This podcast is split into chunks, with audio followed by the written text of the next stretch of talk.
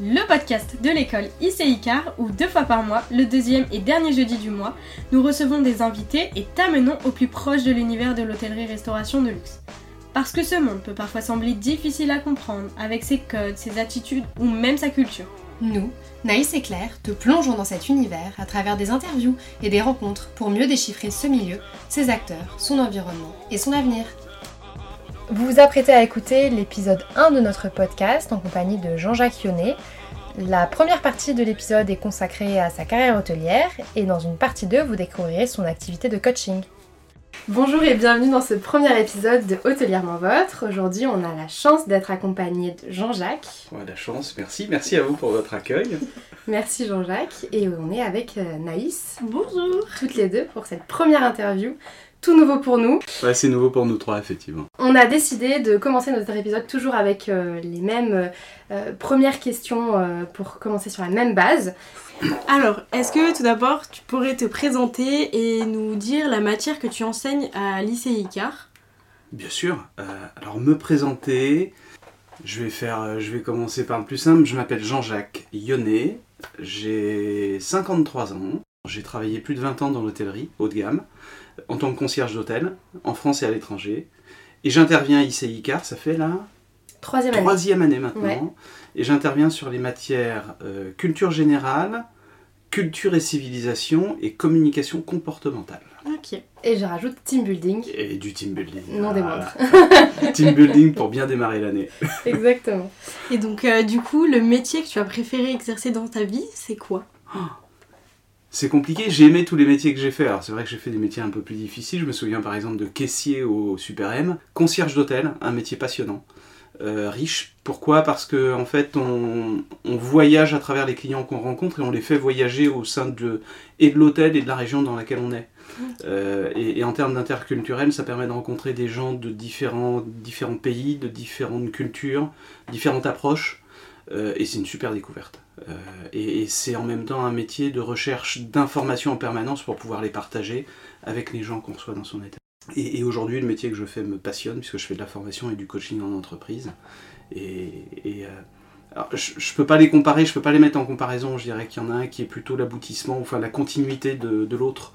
Euh, c'est une évolution. Il y a dans une vie, il y a un moment où on a envie de faire, il y a un moment où on a envie de transmettre. Et là, je suis dans cette phase de transmission et c'est ce qui est particulièrement riche. Et je me sens aussi à l'aise et en capacité, et je trouve du plaisir à le faire parce que j'ai cette expérience passée qui me facilite les choses sur le regard, la façon d'appréhender euh, différentes situations, différentes cultures. Transmission que tu fais extrêmement bien, si Merci. je peux me permettre de Merci. jumper auprès de nos étudiants et je pense que personne, ne- aucun d'entre eux ne nous contredira là-dessus. Nous, on a décidé un peu pour euh, orienter ce podcast euh, de te stalker sur LinkedIn. Euh, et, exactement. de lire ta page en long, en large et en travers. Diantre Qu'avez-vous trouvé? Beaucoup de choses, figure-toi, beaucoup, beaucoup de choses. Bon, ça va, c'est moi qui ai tout mis donc. Euh, on a été. euh, enfin, il y a plein de choses qui nous ont interpellés. On a vu que tu avais travaillé dans plein de métiers différents, que tu avais été concierge, que tu avais été clé d'or, président PACA des clés d'or, et que surtout que tu avais travaillé dans plein d'endroits différents, à Boston, à Paris, sur la côte d'Azur, chez Four Seasons, euh, dans le Ritz-Carlton, etc. etc. Donc, plein de belles expériences. Je savais pas du tout que tu allais travailler à Boston.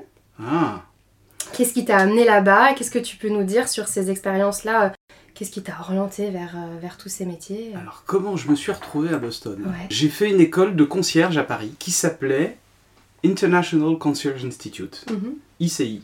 Ouais. Intéressant. Et donc, pendant que j'ai fait cette formation, euh, c'était la première année où ICI avait un partenariat, a, a signé un partenariat avec la chaîne hôtelière Ritz-Carlton. Mhm. Il a fallu trouver un candidat pardon, pour partir la première année à Boston pendant un an et demi, puisque l'école s'occupait de trouver le candidat et de faire toute la partie administrative, notamment le visa pour aller travailler. J'ai été choisi, alors je n'ai pas été le premier choix, mais finalement c'est moi qui suis parti à Bravo. Boston. Merci. En fait, le premier choix était en formation continue, comme son employeur payait la formation, il voulait pas qu'il aille travailler pour la concurrence. Donc on a pris le numéro 2, donc parfois il y a des postes de numéro 2 qui sont très bien. Celui-ci, cette posture m'allait euh, complètement, et donc je suis parti à Boston pendant un an et demi. J'ai dû décaler mon incorporation au service militaire, puisqu'il était encore obligatoire à l'époque, mais ça m'a permis de passer un an et demi à Boston, au Ritz-Carlton, pour faire mon métier de concierge.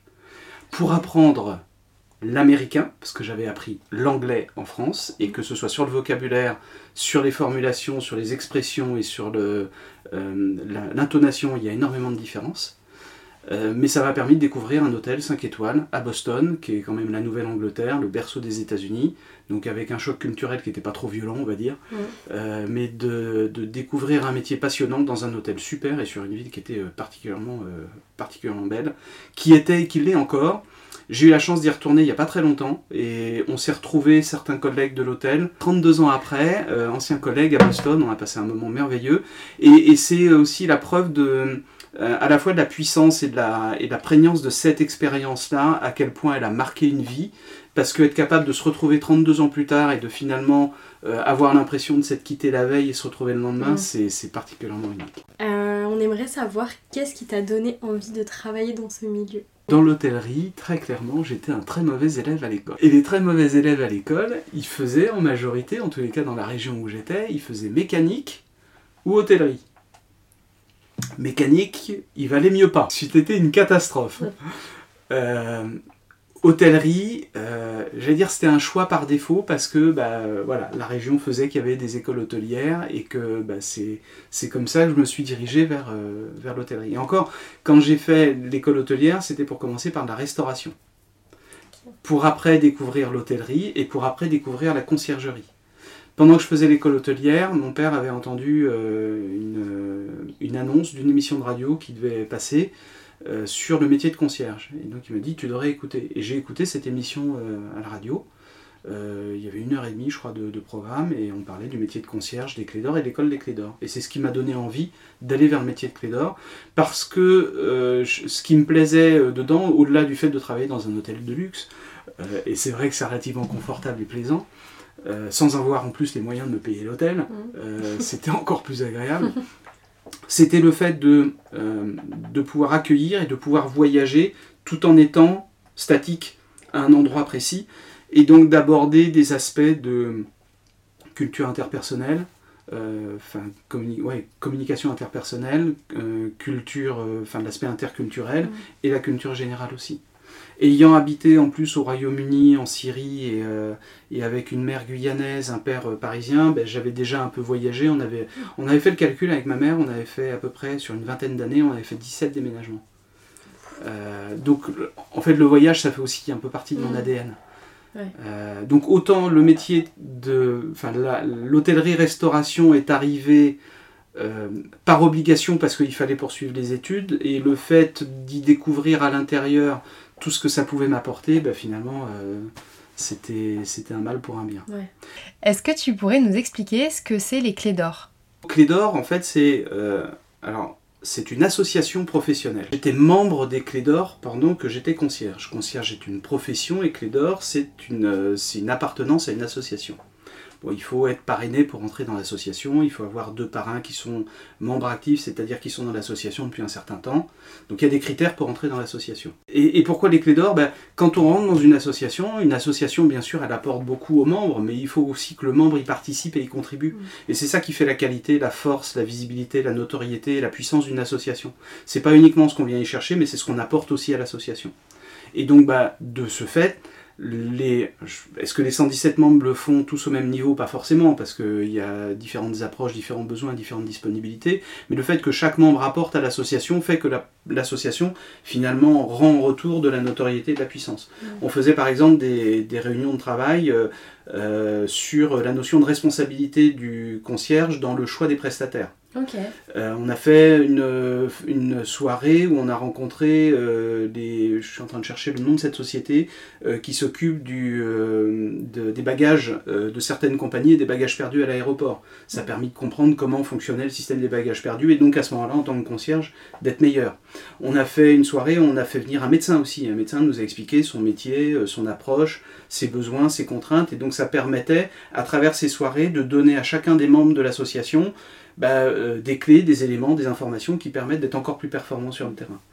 Euh, mais ça, c'est pas juste le bureau qui le faisait, c'est l'ensemble de l'association qui était force de proposition et qui, et c'est toujours le cas d'ailleurs, hein, euh, qui est force de proposition et qui fait des propositions sur des, bah, thèmes, des sujets, sujets d'actualité, sujets peut-être fiscaux, légaux, réglementaires qui permettent bah, au concierge d'être encore meilleur dans son métier. L'association des clés d'or, bah, c'est aussi, ça contribue aussi au réseau.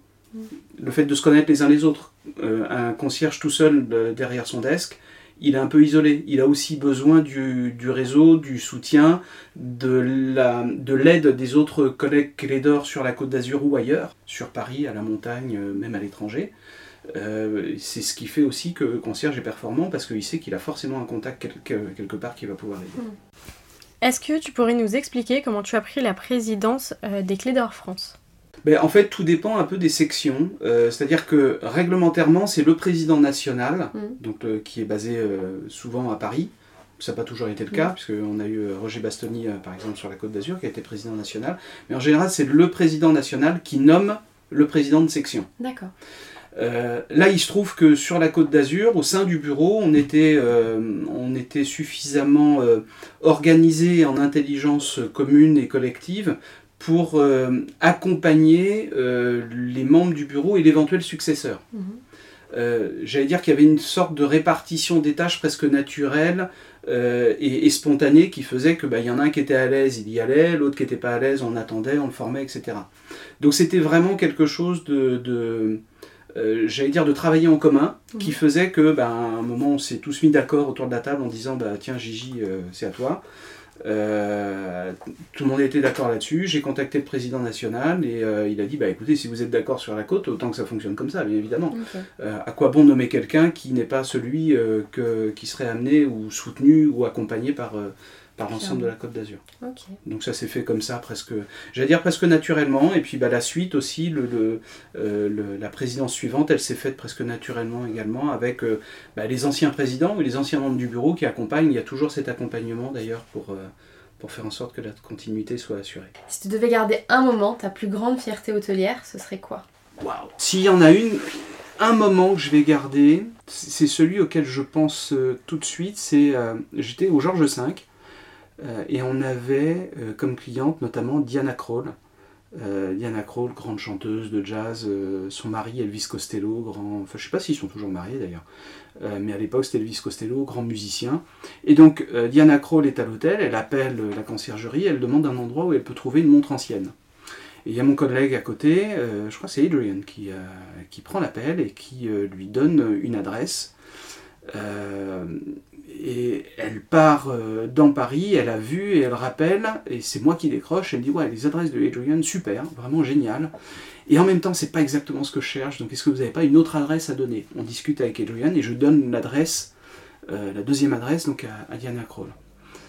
Elle revient deux heures plus tard, le desk était submergé, on avait des clients partout, le téléphone qui sonnait dans tous les sens, on n'avait plus une ligne de disponible pour travailler.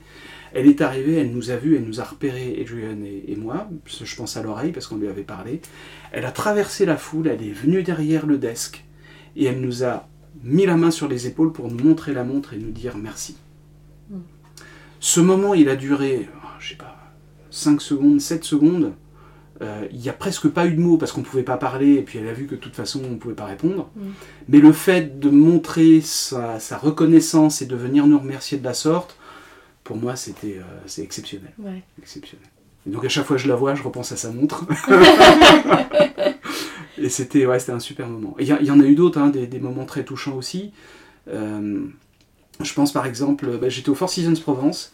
Euh, et c'est des clients qui avaient leur dernier jour euh, à passer en Provence avant de prendre l'avion le lendemain matin.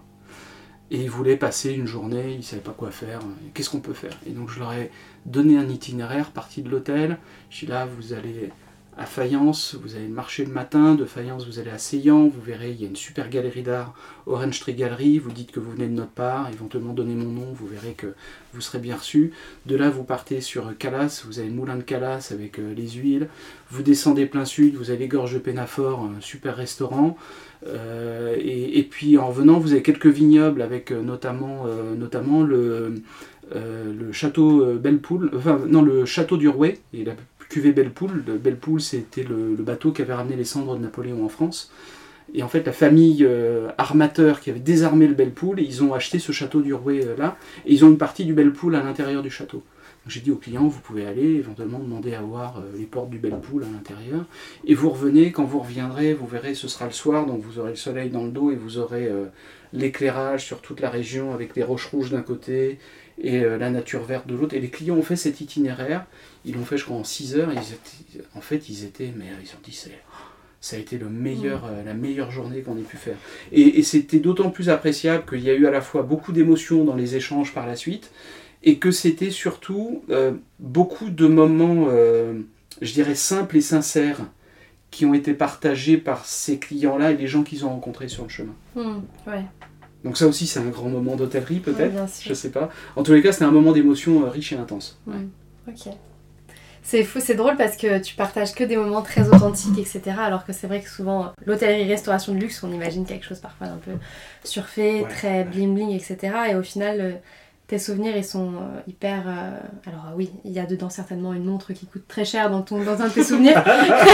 Ouais, mais je pense que, ouais, je- à mon avis, c'est un petit budget. ouais. quelque chose axé sur l'humain, quoi. Oui, et c'est- ta remarque est, est- est intéressante et, et pertinente. C'est vrai que pour beaucoup, l'hôtellerie de luxe est quelque chose de, euh, de surfait, de, de singé, euh, voire même de, de méprisant dans le sens où on imagine des gens qui sont à disposition de clients riches et exigeants. Mm. Et c'est tellement faux, c'est tellement pas ça. Euh, alors, ce sont des gens qui sont riches, Mm. très certainement, ce sont des gens qui ont une notion d'exigence, des attentes qui sont euh, différentes de gens qui n'ont pas les mêmes moyens, et encore, c'est pas tout à fait vrai. La réalité, c'est que le fou- on n'achète pas les mêmes choses avec les mêmes moyens, mais peut-être que l'exigence au départ, euh, qu'on soit euh, pauvre ou riche, elle est exactement la même. Mais il y a, y a cette authenticité, ce besoin de découverte, et des clients qui viennent, des gens riches qui viennent de Russie, d'Ukraine, je prends ces deux pays au hasard, d'États-Unis, du Canada, d'Australie, d'Espagne, ce que vous voulez, en fait, ils ont, ils ont ce besoin d'authenticité. Et euh, quand tu parles de ça, ça me fait penser aussi à un autre événement, donc ça veut dire que je, on va... Vous allez avoir beaucoup d'anecdotes peut-être. Non, non, mais c'est très très bien, Euh, au contraire. Mais ce- un client américain euh, de New York très riche, mais euh, le, le- le- il est solvable, hein, il est solvable pendant longtemps, lui il est cette génération. Ouais. Euh, et il m'a demandé un endroit pour manger de la truffe. Mm. Bon, déjà, euh, les clients riches ou pas riches, ils mangent, hein, et puis ils aiment aussi euh, la bonne nourriture et les bons vins. Et ils savent dire j'aime, j'aime pas. Mm. Euh, donc l'émotion, elle est là aussi, hein, qu'importe le, le- le portefeuille. Et il se trouve que moi, j'avais rencontré quelque temps avant un, un- un- le responsable, le propriétaire d'une ferme de trufficole euh, sur le marché de Hobbs. Et cet Américain et ce fermier ne se comprenaient pas parce que lui il parle que l'américain et l'autre il parle que français. Donc aucune langue commune.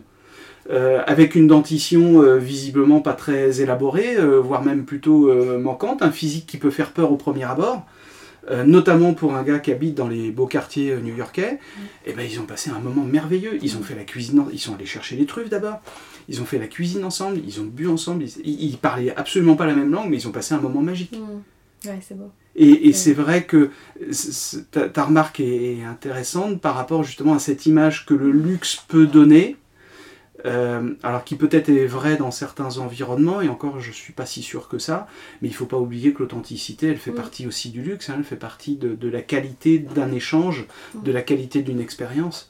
Il y a de l'humain là-dedans aussi. C'est ce que les gens recherchent. hein. Moi, je vois combien de conversations j'ai eues avec des personnes qui n'étaient pas du métier, qui me disaient mais euh, comment tu fais? T'étais complètement à leur service, et effectivement dans le mot, t'as t'as ce côté très servitude, etc. Moi, je leur dis mais je fais pas ça.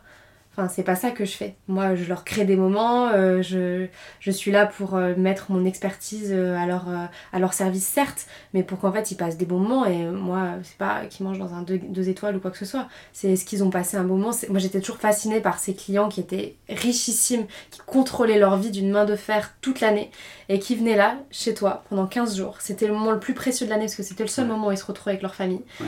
Et ils étaient capables, alors qu'ils qu'ils géraient vraiment tout, euh, de A à Z, euh, du matin au petit-déj, en passant par les toilettes, tout ce qu'ils faisaient. Euh, et là, ils arrivaient et te donnent les clés de.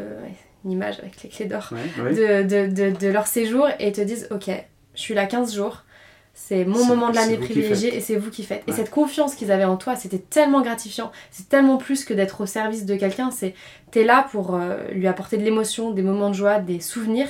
Et moi, je trouvais que c'était tellement plus du coup que, que ce qu'on peut imaginer euh, dans, dans ces, dans moments-là. Et tu crées des vrais liens avec tes clients. Ouais, ouais. Et, et dans ce que tu dis, il y a, y a la notion de service. Euh, une fois encore, je disais tout à l'heure, qu'est-ce qu'est-ce qu'on met derrière chaque mot? Quelle est la définition qu'on met derrière? La notion de service, effectivement, c'est pas, ça n'a rien à voir avec la notion de servitude. Euh, Il y a un extrait d'ailleurs euh, dans euh, La Vita e Bella de, de Benigni qui, où, il y a un échange entre le père et le fils où il parle de cette notion de service justement. Euh, et, et, et- et je trouve que le moment est beau parce qu'il définit beaucoup ce qu'est une posture de service à l'inverse d'une posture de soumission. Ouais. Et il n'y a pas de soumission dans ce métier. Il y a peut-être une forme de, de on doit on, do- on doit répondre à certains codes. Alors, il y a des codes du luxe qui font que ça demande un certain comportement. On doit correspondre aussi à l'image de l'établissement, à l'image d'une profession, à l'image d'une région, très certainement. Et en même temps, la notion de service, elle est, bah, dans ce que tu évoquais, le fait d'être euh, l'expert Mm. au service ou l'expertise au service d'un client. Complètement. Euh, et si, euh, en tant que professionnel de l'hôtellerie, j'ai une connaissance de la gastronomie locale, de la géographie locale, ben, je la mets au service du client Mm. que je reçois. Et c'est pas moi qui suis soumis à la personne, c'est mon expertise qui Oui. est au service Ils de. ont besoin de ça. Exactement, et c'est ce qu'ils viennent rechercher. Complètement. Et toi, Naïs, ce serait peut-être intéressant, toi qui, qui est pas, euh, qui nous a rejoint euh, il y a maintenant plus d'un an, mais qui est, qui est pas dans ce métier à la base, c'est quoi ce.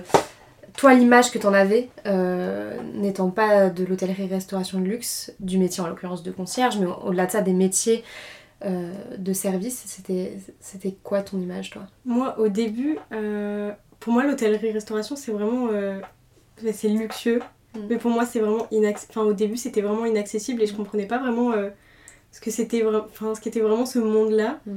Et en, en voyant, euh, par exemple, Seb avec la conciergerie et tout, euh, toi, quand euh, tu nous. Enfin, t'en parles avec les élèves et tout, enfin, avec les étudiants, bah, je trouve ça hyper intéressant et ça fait découvrir vraiment le monde de l'hôtellerie-restauration de luxe et ça apprend vraiment. euh, euh, les, les petites manières qui se passent et tout. Et euh, franchement, ça donne une autre vision de, de l'hôtellerie-restauration de luxe.